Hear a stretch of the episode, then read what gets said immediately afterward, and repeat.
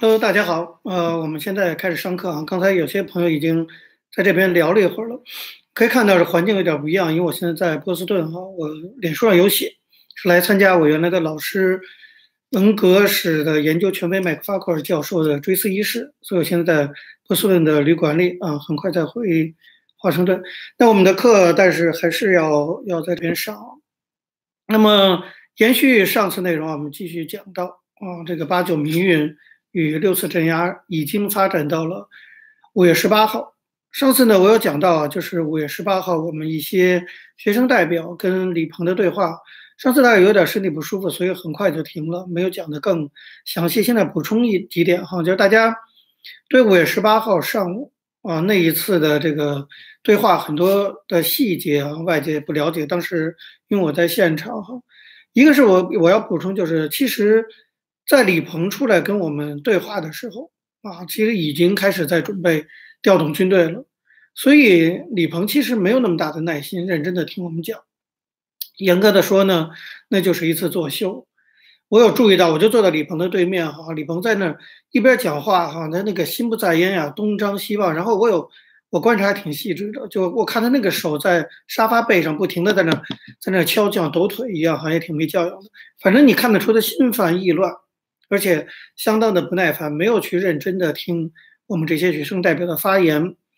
另外，我要特别讲一件事情，这件事非常的能够反映八十年代中国的社会风貌。而且好像讲这件事的人不多，但是我个人自己也讲过好几次，就是呃，我们学生代表坐一坐一边，然后对我对着我们坐的是李鹏，还有国家教委主任李铁映。统战部长严明富以及各大学校的校长和党委书记，那那那李鹏把他们都给叫来了，其中就包括我们北京大学的党委书记叫王学珍，那他现在年纪已经很大，应该已经退休了啊。这个王学珍是北大党委书记啊，那当时做思想政治工作的。坦率讲呢，过去我在北大搞这些什么沙龙活动啊等等，跟学校党委有很多的冲突，所以理论上来讲。啊，王学珍应该是反对我们的，但是我万万没有想到的是，哈，当李鹏在跟我们对话的过程中啊，李鹏就是大概有讲，就说这个啊，你们这样做，类似的意思就是，你们这样做是导导致什么？中国现在很乱呐，呃，这样的话就是，呃，什么市民工人上街游行啊，呃，他说这样做我是不赞成的之类的，大家鸦雀无声哈，尤其什么人，包括严明富也不讲话。陈锡同啊，这些就当时北京市长都不讲话。这个时候突然有一个人举手发言，说我要讲两句。我一看谁，北大党委书记王学珍。王学珍说：“说我今天坐在这里哈，我是因为有我们北京大学的学生啊。我他说我觉得我们北京大学的学生今天采取的这些行动，包括游行示威，甚至包括军事，我认为他们都是爱国的。”讲完就就就讲了这么一句话。我当时心里真的是非常非常的感动啊！你可以看到，在整个中国的八十年代，即使连中共的党委书记在这种关键时刻，他都有勇气公开的跟国务院总理李鹏唱反调，维护本校的学生。这我们北大连党委书记都有这样的勇气，北大到底是北大，有时候真的是难以遏制一些那种大校情节哈。就是北大真的是非常厉害，不要讲那时候我们的校长丁世孙在美国啊访问。公开的对记者讲说：“我相信我们北大的学生爱国的。”然后我们北大的党委书记在人民大会堂当面呛李鹏。当李当李鹏说学生已经导致动乱的时候，王学珍说：“不，我相信学生动机是好的，是爱国的。”我觉得这件事真的是我铭记在新哈，就是让我对母校感到非常非常的骄傲。坦率讲，别的学校的校长、党委书记一大片，谁都没有这样做。北大还是北大，这补充个细节。另外呢，就是其实整个过程大概进行了两个小时左右啊，基本都是李鹏在那里讲一些废话，我完全已经忘记了。这当然有过去的这个呃讲话稿可以记录。我讲什么了？我其实讲很少啊。后来那个媒体也有报道，我其实很简单，我听着我也懒得去听他说那么多。我最后我就跟他讲，我说李鹏总理，虽然开西管他叫老师哈，我还是我还是叫他一声总理了，因为那时候他还是那个职务。我说李鹏总理啊，我们学生。啊，现在在广场绝食，只提了两个条件，一个就是对话，一个啊就是能够呃这个四二六社论进行修改。我说如果这两个条件不答应，我们也没有办法让学生撤。那么一旦学生不能撤，最后导致的像刚才你讲的一些结果，我认为应当由政府而不是我们来负完全的责任。其实我当时就讲了这么一句，之后就其他的同学发言了，这是我要说的。在整个这次对话结束之后啊，那么统战部长严明富我还记得过来拉着我的手跟我再三强调，因为我们很多人围着严明富，我们说这不是我们要求的对话呀，这不是这种直接的这种对话。让严明富拉着我们的手就说：“对对对，这不是对话啊，这就是一次见面。”所以后来在回顾这段历史的时候，有些人讲就说：“啊。”你们提出对话作为绝食条件，那李鹏不是跟你们对话了吗？在这里我要特别澄清，即使连主持这次活动的统战部长严明富也都承认，这根本不是一次对话，因为我们完全没有提出任何具体的我们要对话中提出的那些问题，那些问题是应该是由对话代表团在准备的，那么也没有把他们叫来，所以这不是我们要求的向全国直播的那种对话，这次会谈就没有什么结果。我还记得临走的时候，李鹏又说了一次：“说我没有说你们在搞动乱啊。”那这句话讲了，我们都知道，没有几天，六四镇压以后就说我们是在搞动乱了，你就可见这个李鹏是完全是在撒谎成性。那么十八号，李鹏在人民大会堂跟我们见面的，与此同时，那么我们后来才知道，这天上午，中共中央政治局召开了一次紧急会议，这次会议专门就是讨论学运的问题。讨论天安门前事态发展的问题。上午这次政治局的紧急会议，邓小平没有来，那么杨尚昆来了。杨尚昆跟邓关系很好，哈，他去了邓那里回来，在这次会上传达了邓小平的三点指示。邓小平说什么呢？邓小平说：第一啊，让杨尚昆转达，他说：第一，政治局要旗帜鲜明，目标一致，不要搞个人得失的意气斗争。而第二。事态正在恶化，性质已经变了，首都不能再这样乱下去了。再乱下去，这局面怎么收？他讲第二点，第三点他讲说，我们要采取实质性措施维护社会治安，尽快恢复秩序。大家可以想象，跟现在香港的情况对比，就讲了这么三句话啊，那等于是给就是怎么处理这次学运，其实定了调。那么这次会议，十八号上午的政治局紧急会议。大概有十五名政治局委员，一名政治局候补委员，两名书记处书记，一名候补书记参加。那么在这次会上有十一、十五个政治局委员里有十一个人，再加一名政治局候补委员，一名书记处书记发言支持邓小平的那三点意见。会上还有谁在啊？总书记赵紫阳在。赵紫阳发言表示说，对于邓小平的三点意见，他说我不理解，我很难理解，等于直接。表达了反对的立场。那么，政治局常委胡启立也是比较同情学生的。胡启立呢，就比较委婉的表示，胡启立说：“请以政治局的名义啊，让小平同志亲自到会做指示。”意思说，你杨尚昆转达的不算啊，要是邓小平亲自来讲。实际上是委婉的表达对邓小平三点意见的不赞成。另外，书记处书记瑞幸文。和书记处另一个书记，就是严明富统战部长，这两个人发言表示说，在事情没有明朗之前，我们保留自己的意见。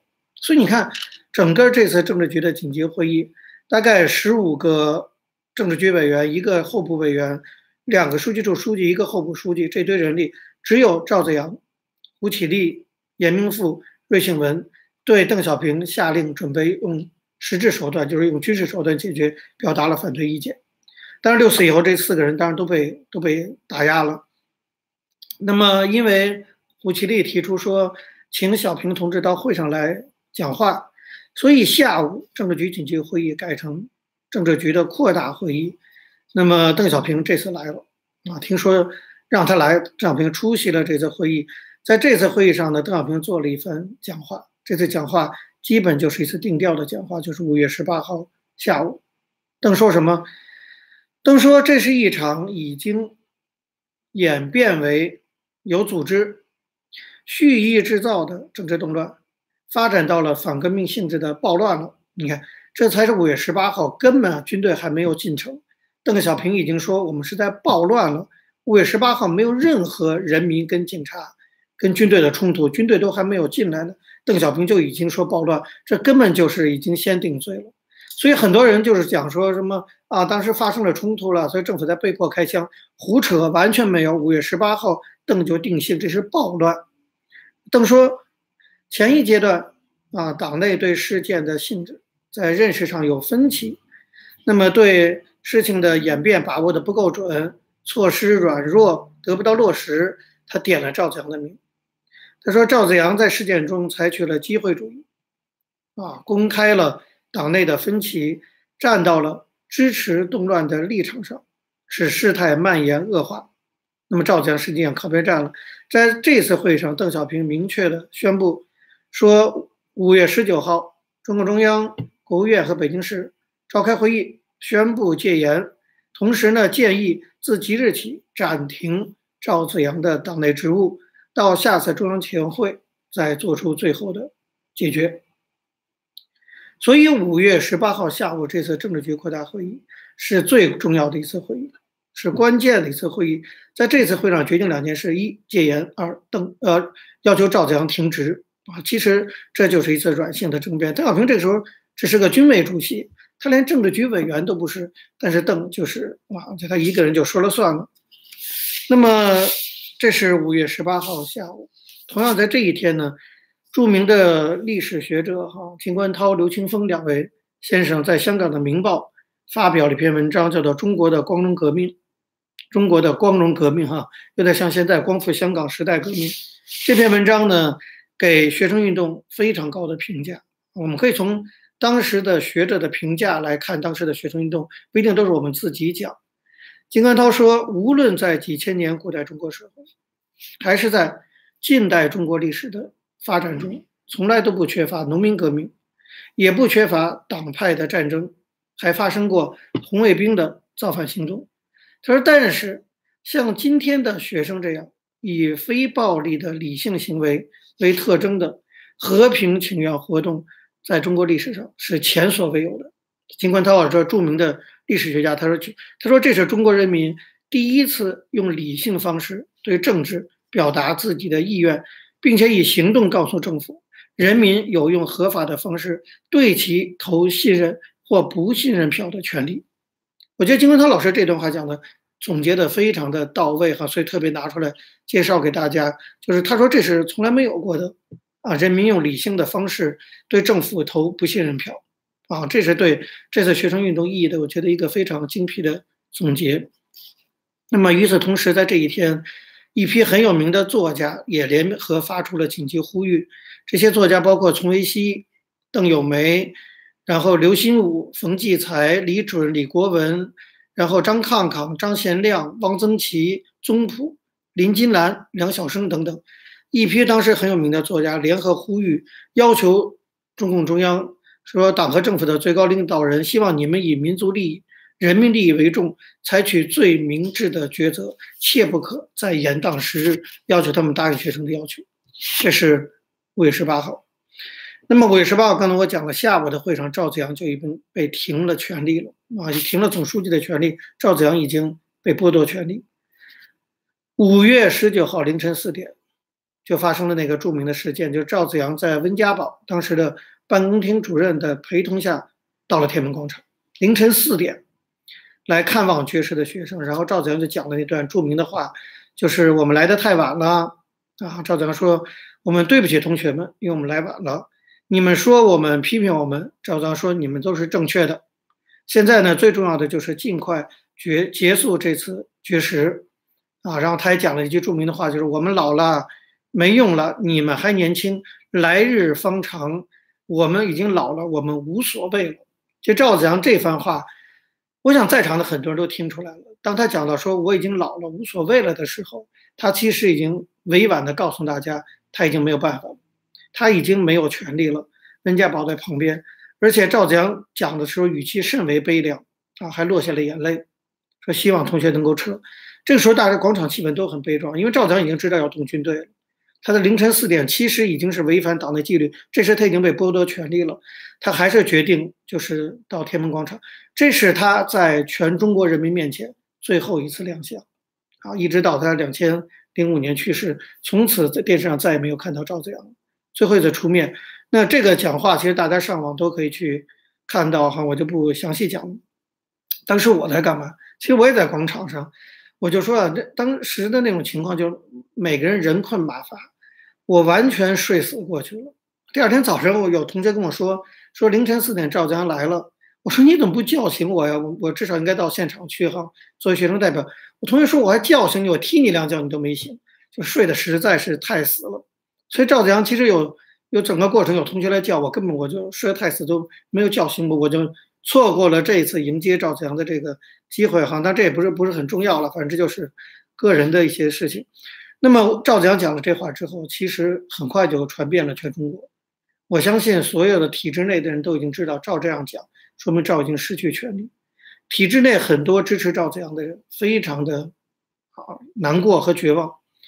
那么五月十九号中午的时候，有四家单位，就体制内的单位，包括国务院的中国经济体制改革研究所，包括国务院的农业研究农村研究中心发展研究所，包括中国国际信托公司的国际研究所。也包括北京青年经济学会，我们统称“三所一会”。三所一会基本上是赵子阳的亲信鲍同和陈一之一文一武两个人去组织和领导的那个几个体制内的智囊机构。那么这三所一会在中午就发表了一个关于时局的六点声明，他们豆豆在这叫起来了哈。那么六点声明公呼吁公开高层的决策内幕和分歧。立即召开全国人民代表大会的特别会议。那么，由于这个三所一会是体制内的机构，是来自于党内的反抗的声音。那么，对于戒严令的这种公开反对，在社会上引起广泛的这种关注。后来，三所一会的领导陈英滋流亡海外，鲍同就被抓起来关到秦城。这个大家都知道后来的结果。那么，尽管有这样来自党内的紧急的反对，但是五月十九号晚上十点，大家上网 YouTube 上可以看到。中共中央、国务院联合在解放军总后勤部的礼堂，召开了中央和北京市党政军干部大会。这次大会本来应该赵子阳主持，赵子阳托病不来。这个时候虽然决定暂停他权利，但他身份上还是总书记。但赵子阳不来，赵子阳不参与作恶。有意思的就是态度暧昧的乔石主持了这次，代表赵子阳主持了这次会议。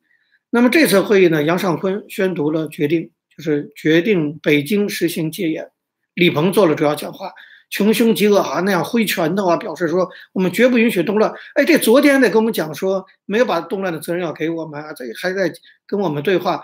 第二天就挥着拳头说我们绝对不允许，我们要坚决粉碎动乱等等。李鹏、杨尚昆、胡启立、乔石、王震、陈锡同，包括一些民主党派的人，大家一定要记住历史上的这一笔。出席这次宣布戒严大会的还包括谁？包括钱学森、周古城、胡乔木、雷洁琼这几个民主党派的负责人。另外还有一些中共元老，像姚依林呐、康克清啊等等。那么李鹏代表政治局常委在会上讲话，要求大家紧急行动起来，采取坚决有力的措施，旗帜鲜明的制止动乱。啊，这所谓的制止动乱，就是从这边来的。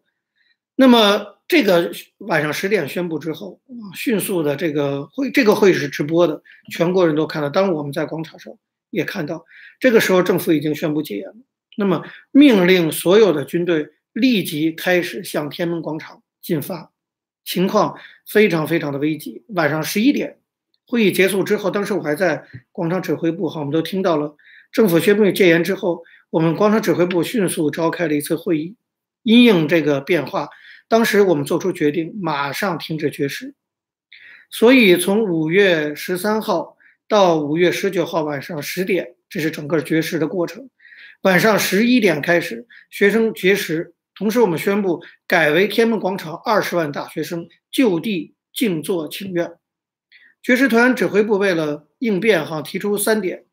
当时我们做了决定：第一，外地学生刚刚到的外地学生尚有体力。尽力保护正在绝食的体力丧失的本地学生，防止军队就是戒严冲进广场时之后，外地学生要负起保护本地学生的责任，因为本地学生已经绝食六天到七天了。第二，我们呼吁所有在场的学生，一旦戒严部队冲进广场，一定要做到打不还手，骂不还口。他们要抬就抬人啊，不能进行武力反抗。第三，我们要求在场的中小学的学生，在场其实还有很多中学生，甚至还有小学生。广场指挥部通过大喇叭广播，请在场的所有中小学生立即离开广场。啊，我们不希望这些未成年的人还在现场受到伤害。第四，我们紧急召开中外记者会，表达我们以上三点立场。那么宣布完这三点之后，我就回到这个北大的营地去了哈，准备迎接戒严。十二点凌晨时分，原定啊是整个戒严部队要在当天夜里零点，就是十二夜夜里十二点的时候进入广场，完成清场的任务。但是解放军的戒严部队在公主坟的附近就受到数以万计的北京市民的阻拦，就是到这个时间为止，哈，整个八九民运进入到一个新的阶段。就换句话说，到五月十九号晚上，政府宣布戒严之前，我们称为绝食阶段。五月十九号凌晨，政府宣布戒严，军队开始进城，这个阶段开始。我们整个这场运动开始进入到一个新的阶段，叫做戒严与反戒严的阶段。关于这个阶段的故事更是可歌可泣了哈。那么我们就放到下回再讲。就是凌晨的时候，当政府宣布戒严，那时候我做了点什么？广场气氛是怎么样的？为什么军队没有按原定计划于十二点进入到天安门广场？这些过程以及后来的发展，我们下节课再向大家介绍。好，今天的课就到这儿，谢谢大家。